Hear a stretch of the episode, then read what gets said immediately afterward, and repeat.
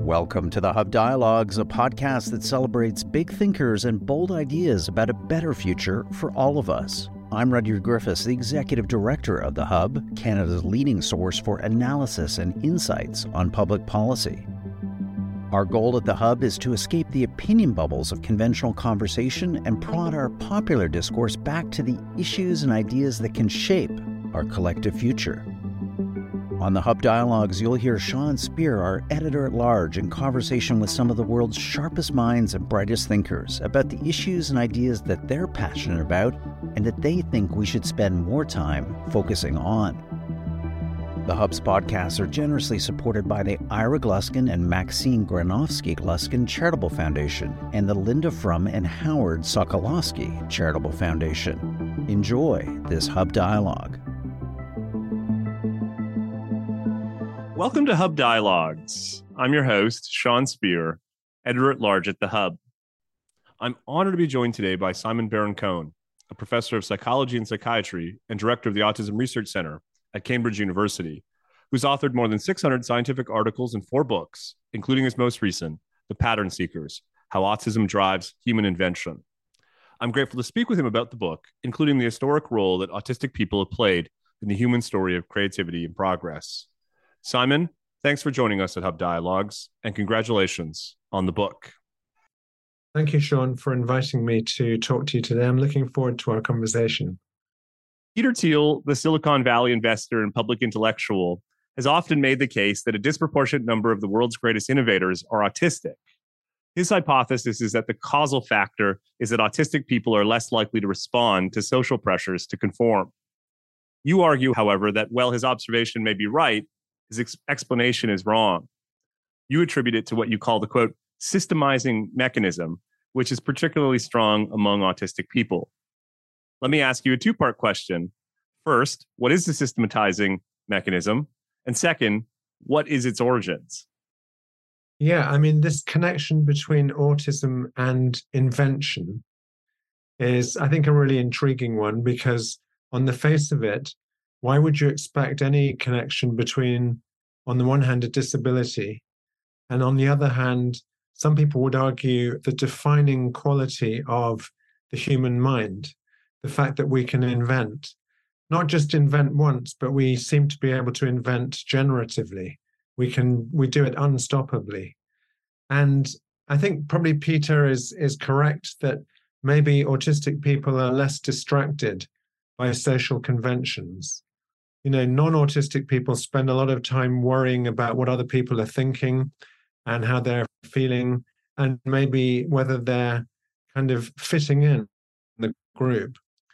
And that can mean that you end up thinking in a way that's like groupthink, you know, that you follow the herd. And we know that ideas follow fashions.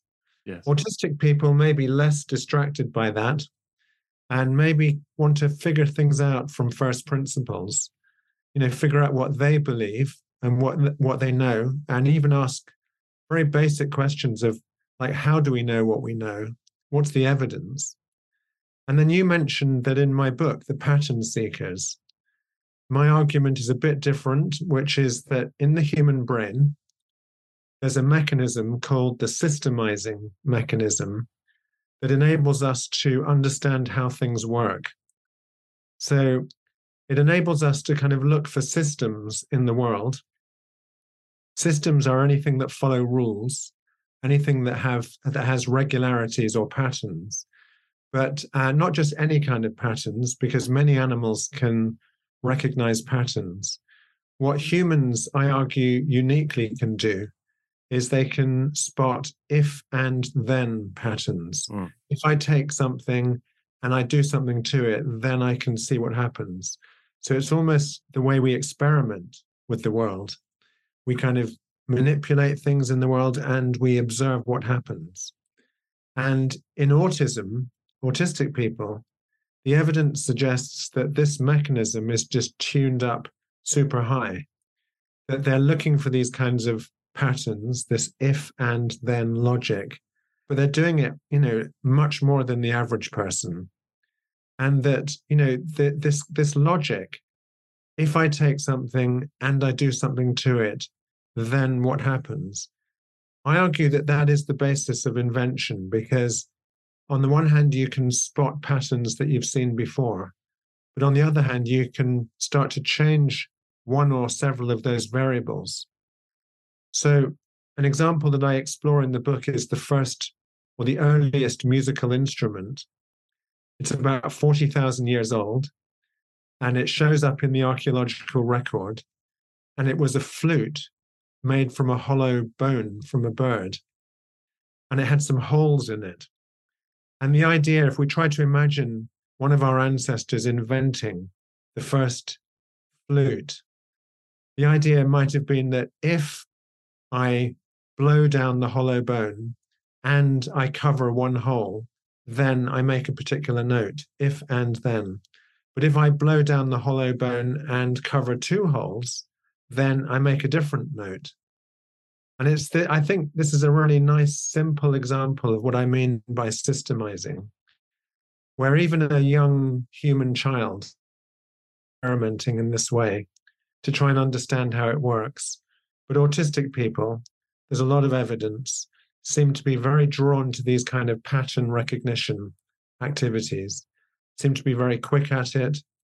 And maybe through experimenting in this way, may be more likely to innovate or invent. That's a brilliant first answer, Simon. And we'll pursue some of those different lines of analysis uh, throughout the conversation. But I want to take up the point that you make about the distinction between humans and animals. If yeah. humans can rely on varying degrees of systemizing of the systemizing mechanism, what does it mean to say that animals are generally limited to what you call, quote, associative learning? What's the distinction there? So, associative learning has been studied in many species, and that's simply where you notice a relationship between two things, A and B. You know, so if we think about, let's say, a monkey that picks up a rock and smashes it on a nut so that it can get the juicy insides, you know, it's associating the action of smashing with getting the reward. But it doesn't necessarily mean that it's going to, and that is an example of tool use, by the way. They're using the rock as a tool. So many species are using tools uh, and it's an example where you would need to associate the action with the outcome. But it doesn't mean that they're necessarily going to start changing or experimenting with the technique or with the tool that they're using to invent new tools. And what's very interesting about humans from about 70,000 years ago is that the way that we've created tools just increases exponentially. So, for millions of years, again in the archaeological record, simple stone tools didn't change very much in their design. Um, so if we look at our hominid ancestors, they were using, you know, rocks as hammers or blades to cut and scrape. But the design of these tools, there were small changes, but for millions of years, nothing, you know, nothing re- revolutionary. Whereas from about 70 to 100,000 years ago, you know, I mentioned the first musical instrument, but we also see the first bow and arrow, which is a complex tool. Uh, we see the first jewelry, you know, and not long after we see the first sculptures and cave paintings, and you know, the the list continues. That humans seem to have this generative side to invention, and we just don't see that amongst other species. I want to shift the conversation to autism itself, particularly for those listeners who may not have a, lot of exposure to it. What is autism? What causes it? And how does it work? Talk talk about how it manifests across a spectrum. So autism is a developmental disability and it involves different brain development that starts prenatally. That's what the research is showing even if the person doesn't get their diagnosis till uh, long after that. The diagnosis is made on the basis of social difficulties and communication difficulties, but also that the person is spending much longer on very narrow interests. They become, it's sometimes called obsessed with particular topics. I don't think this is a negative thing. I think it's a feature that's quite positive because it means that they like to go into great depth into particular subjects. And on the the other positives of autism is that they have fantastic attention to detail. They're spotting things that maybe other people miss. Maybe because they're going into more depth, or maybe because, and some people have argued this, their attention is just at a more local level. It matters to them what the small differences are between things. I think this relates to what we were talking about earlier that if you have attention to detail, you're more likely to understand how a system works, whether it's mathematics or music. You know, changing one number in an equation will change the outcome of the result of that equation, or changing one note in a, a sequence of notes will change the song. So it's that kind of detail. Autistic people do have other things they struggle with. They find it difficult to, if you can generalize, to deal with un, unexpected change. So they like they like routine and predictability. Sometimes they feel overwhelmed by their sensory experiences. That you know, sounds may be too loud or lights may be too bright. And then autism is often associated with co-occurring conditions like mm. you know learning disabilities or in in in North America it's sometimes called intellectual disability language delay, epilepsy, so medical conditions might go along with it. And you asked about the causes. These days, we recognize autism is partly genetic, it runs in families, and scientists are finding a large number of genes that are associated with autism. And we haven't yet found all of them. But also, there are non genetic factors that cause autism. And our, our research is looking at hormones during pregnancy, particularly they're called the sex steroid hormones like testosterone and estrogen, which change brain development depending on how you know the levels of these hormones the baby is exposed to, and also interact with the genetic predisposition. So it's a complex picture in terms of the causes, but most importantly, we should think of this as a disability and a difference. You know, that for their disabilities, autistic people are asking very reasonably for support. But for their differences, they're they're asking for respect and acceptance that not everybody learns the same way, not everyone processes information the same way, and that difference doesn't mean worse or inferior difference is simply, you know, it's called neurodiversity. You know, that that all of our brains are wired differently, and we we need to make space in society for for people who do think differently. Simon, what explains the rise of autism in our societies? Is it better medical diagnosis or some other factors?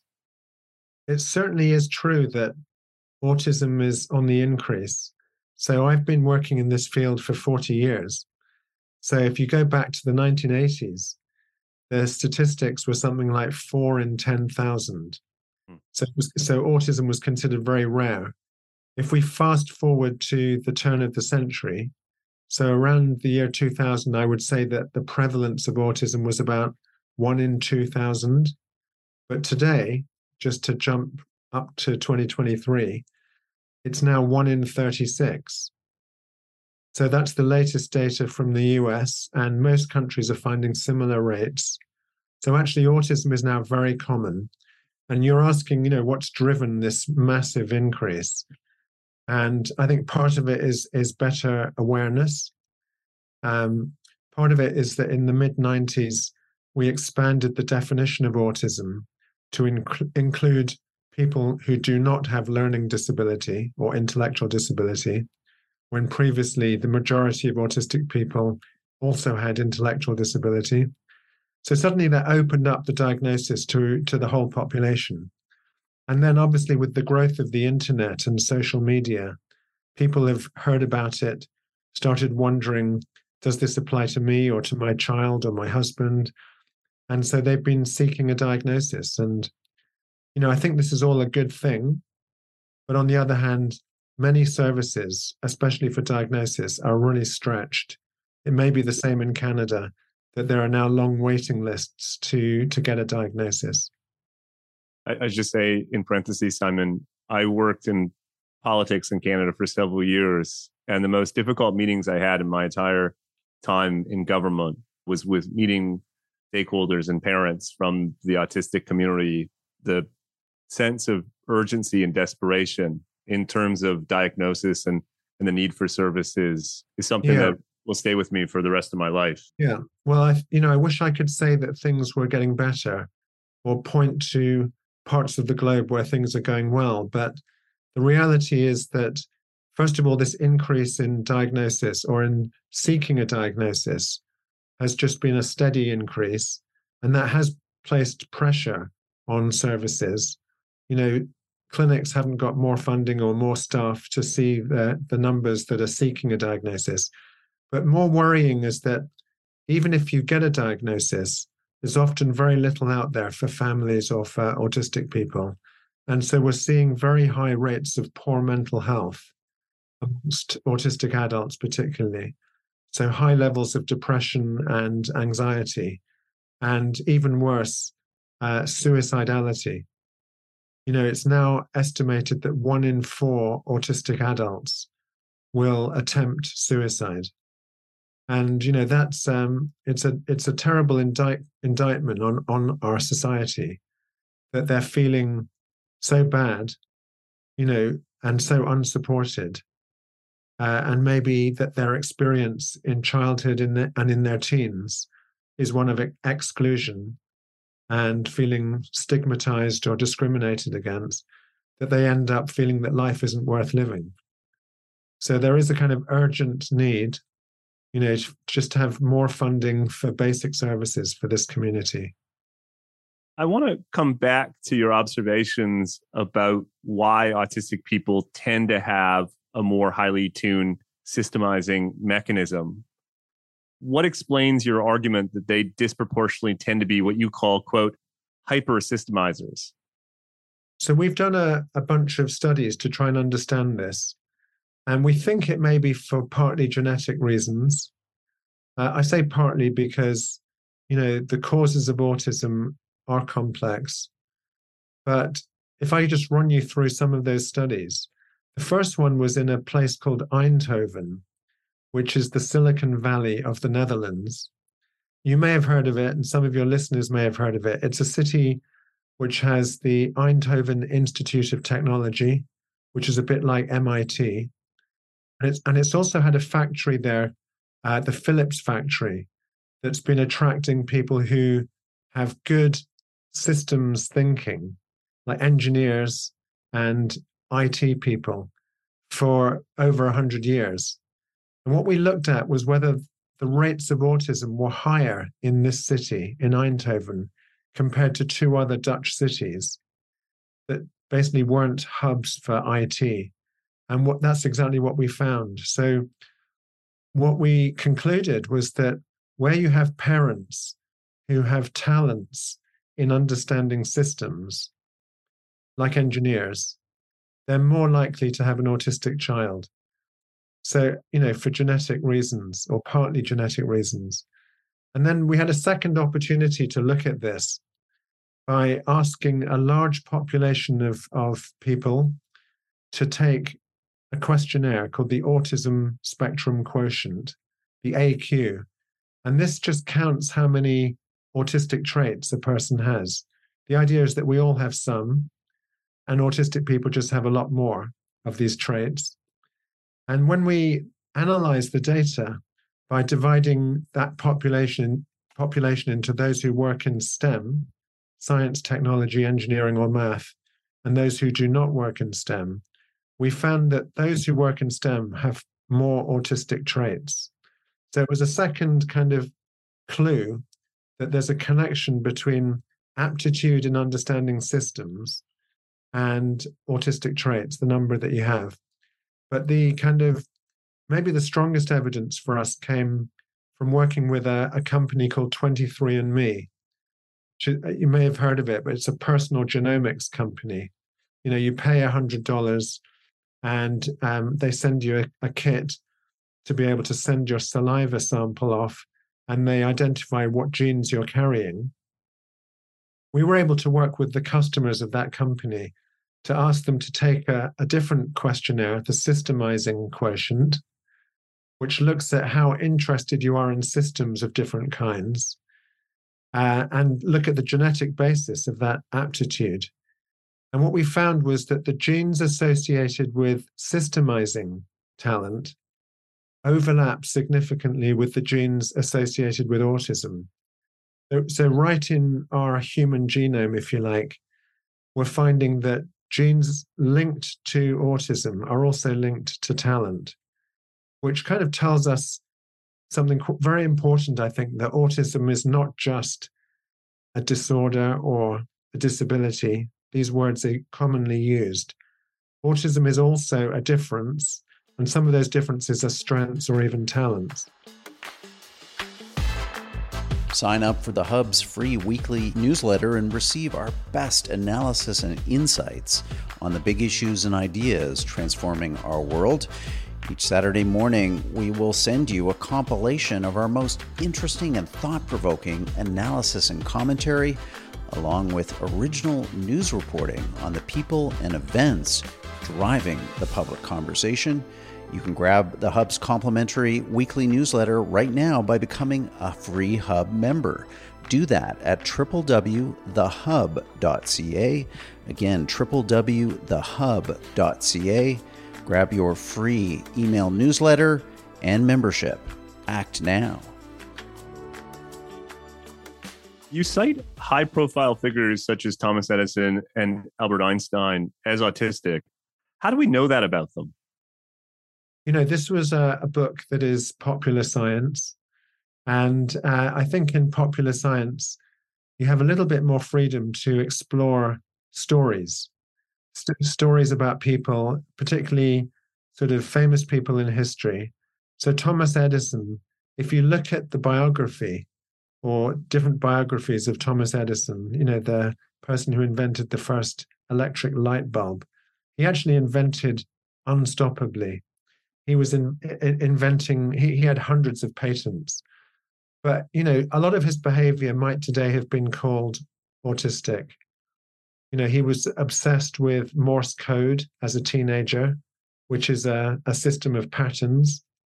He named his kids dot and dash. And you know his wife moved his mattress into his workshop so that he could continue to invent and experiment day and night so, you know, and he didn't really like spend much time socializing either.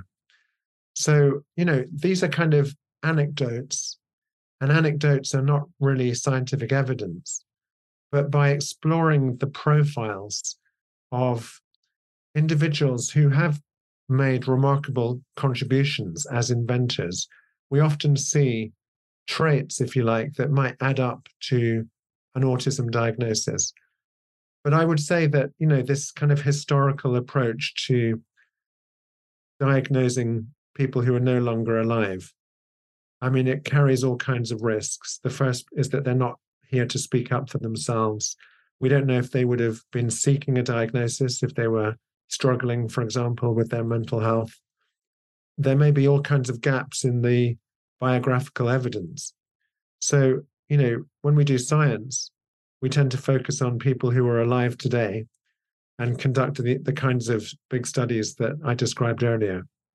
One person who is alive today is Elon Musk, who's been open about his autism. What do you think transparency on the part of him and, and other high profile figures can do to uh, increase awareness and socialization of the idea at the center of the book, which is that autistic people have strengths and talents that we shouldn't underestimate. So, I mean, Elon Musk, in some ways, you know, fits the profile of what I'm talking about in my book, The Pattern Seekers, because uh, he's an engineer. He's constantly inventing. You know, he often is ignoring what's the prevailing fashion or the conventions of the day to go for something really novel and innovative. He came out publicly saying that he was autistic. And I think, you know, this may have been very positive in terms of helping to destigmatize autism and for him to serve as a kind of role model of what autistic people could achieve under the right conditions. Because many autistic people we spoke earlier are underachieving because of maybe their experience of, of being bullied at school and that sense of exclusion. You know, some people might say, does Elon Musk really need a diagnosis? Because maybe we should be restricting a diagnosis of autism to people who are struggling in some way. Yes. No, Elon Musk has obviously done very well, and that's great. But for me, I would say that a diagnosis should also be your passport to getting services, to getting support and intervention if you need it. And it's not clear from what Musk has said that you know he that he he needs any extra support. So I'd say that you know his his his his statement, sort of identifying himself as autistic, on the one hand is great in terms of raising awareness, but maybe we need to sort of be cautious about you know if we overextend the diagnosis is that really kind of fair on the people who are desperately seeking support that's a fascinating observation i just want to make sure i understand it simon and i understand that impulse uh, you know to be transparent i care very deeply about issues of, of disability probably there's nothing from a kind of normative point of view that animates my involvement in politics and policy more. Yeah. But precisely for that reason, I grow anxious at times when the definition of disability becomes so elastic. Yeah. I want to take up your observation about the, the need to think critically about how we conduct testing and allocate support resources. Why don't you just elaborate on how we ought to think about those questions? So I think this is a, a, live topic in the autism community and also amongst clinicians and researchers. You know, the question of should a diagnosis of autism be restricted to people who not only show all the signs of autism, but are also struggling in some way and need services or support? Or, you know, should the diagnosis of autism um, almost become an identity where someone can say, I feel autistic or I identify as autistic. I may not need any support, but I think all the characteristics of autism kind of match the way I think and the way I see the world. You know, so we've got this kind of almost tension between a classic medical model and one that is more about sort of identity. And I don't think there's a clear answer to this yet.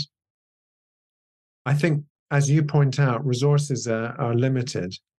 So for me, when I work in the clinic, I'm always asking the question not only do you have a lot of autistic traits, but how are they impacting your everyday life? And if someone is saying, well, it you know it makes it makes it very difficult for me to get a job or or to live independently or it's causing depression because of isolation and loneliness for me that that's the kind of threshold where I would say, okay, this person needs a diagnosis. But I don't think it's kind of clear cut. I think we're in a kind of transition because there is there are many positive consequences of autism becoming part of identity, including sort of removing stigma.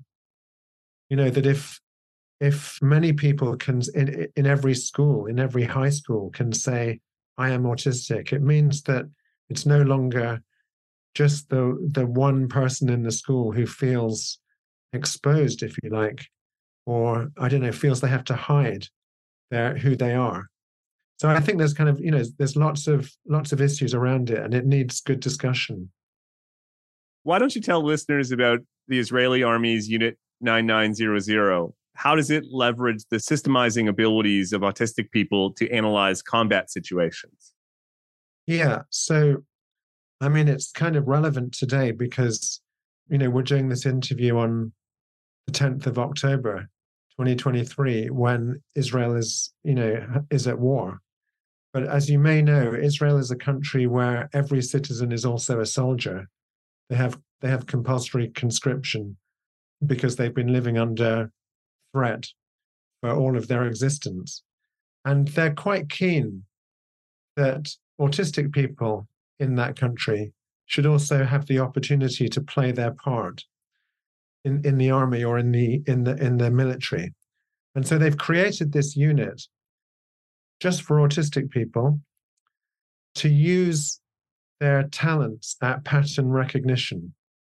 And one of the examples of how these autistic soldiers make their contribution is by looking at aerial photographs to see if they can spot anything that other people might miss that's out of place and that could be a sign of, for example, terrorist activity. So, this would be an example where, in this particular workplace, it happens to be the army, autistic people are demonstrating that they can make a contribution that's valuable. You know, it can save lives, for example. But I think we could sort of move the discussion beyond the quite controversial example of, of Israel and the military to kind of any workplace. You know, certainly I come across companies that are increasingly wanting to hire autistic people because they might be very talented at computer programming, or they might be very focused in their attention so that they make fewer mistakes, or that they might contribute to the team by coming up with a new way of looking at a problem so that instead of just following the crowd, a company is able to suddenly look at a product or look at the way they do things and uh, decide to change that, perhaps for the better.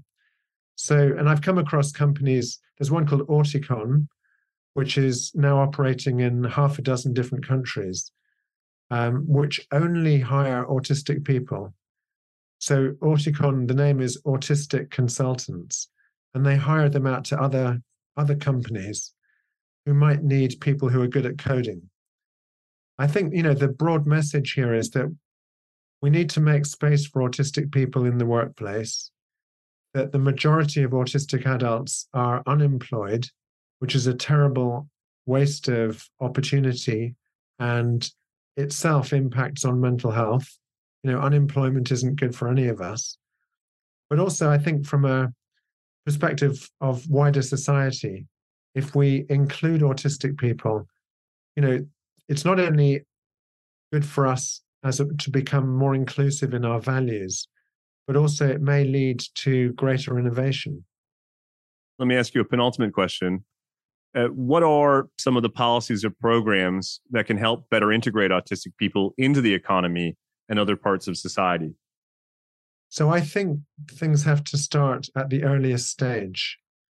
You know, I think it has to start at school. Ideally, you know, kids would be getting, if they need a, an autism diagnosis, they'd be getting it early because some of the evidence shows that the earlier you get your diagnosis, the better your mental health later.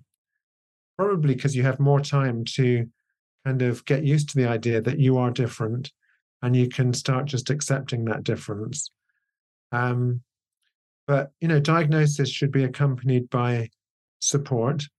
So teachers at school should be asking an autistic child, what do you need? And often the the kinds of accommodations might be quite minor. You know, the child or the teenager might say that they want to sit in the same place every day, or that they might say they want to wear noise cancelling headphones because they find background noise is distracting. Or they might want a buddy who can be with them in the playground because they find the play, the world of the playground is kind of too chaotic and overwhelming and confusing. But these are these are kind of adjustments or accommodations that schools should be able to provide at low cost. And I think the same is true in the world of work. You know, if an employee tells their boss that they are autistic, the first question should be, well, no problem. Uh, what do you need? How can we help? You know, and it may be that it's just small things like removing that pressure to socialize after work. Uh, if if an autistic person doesn't want to join their colleagues to go for a drink after work, or sit with other people at lunch, um, or it may be, you know, certain kinds of lighting in the office that may be kind of aversive for an autistic person. There's all kinds of small things that that you know employers can do to make autistic people feel valued, included, and more comfortable. One wonders if the rise of remote work or virtual work or hybrid work, whatever one calls it, is a means to better leverage the human capital of autistic people and other uh, neurodivergent people in our society. I want to put a final question to you, Simon. We've spoken about autism in rather utilitarian terms. When you were working on the book, did you have any apprehensions about a utilitarian focus and away from a more normative case that we ought to view autistic people with dignity and respect precisely because they are human beings? Yeah, absolutely. So I wouldn't want any of your listeners to take away the message that either the book or anything we've talked about today is um, driven by utilitarian kind of concerns. You know, we are all people fundamentally, and the overriding principle should be about well being. You know, it's not about how much can we contribute to the economy and measuring our value in economic terms. You know, once we go down that path, you know, we it it kind of it it it takes us back to the arguments, for example, that the Nazis used as to why should we be supporting people with disabilities, and the way they introduced compulsory sterilization and eugenics programs because disabled people with disabilities were not contributing to the economy. So I think we want to go right away from that line of thinking.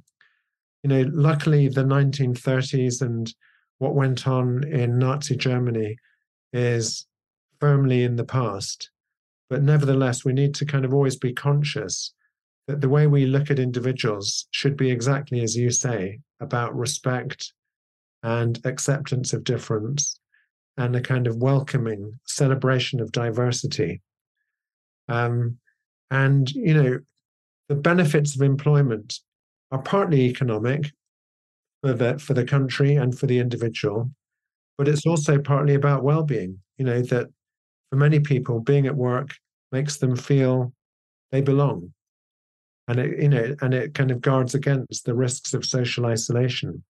So, but it's ultimately, you know, we need to take a very individual approach, not least because work is not for everybody that's a wonderful way to end the conversation. The book is The Pattern Seekers How Autism Drives Human Invention. Simon Baron Cohen, thank you so much for joining us at Hub Dialogues. Thanks, Sean. I've enjoyed it.